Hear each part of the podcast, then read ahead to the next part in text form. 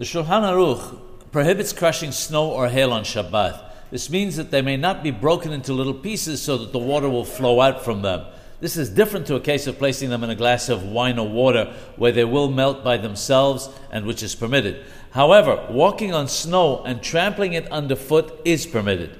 This is so even though the snow will become squashed and might melt, because it's not the person's intention to melt the snow when he walks on it, and also it's not certain that it will melt.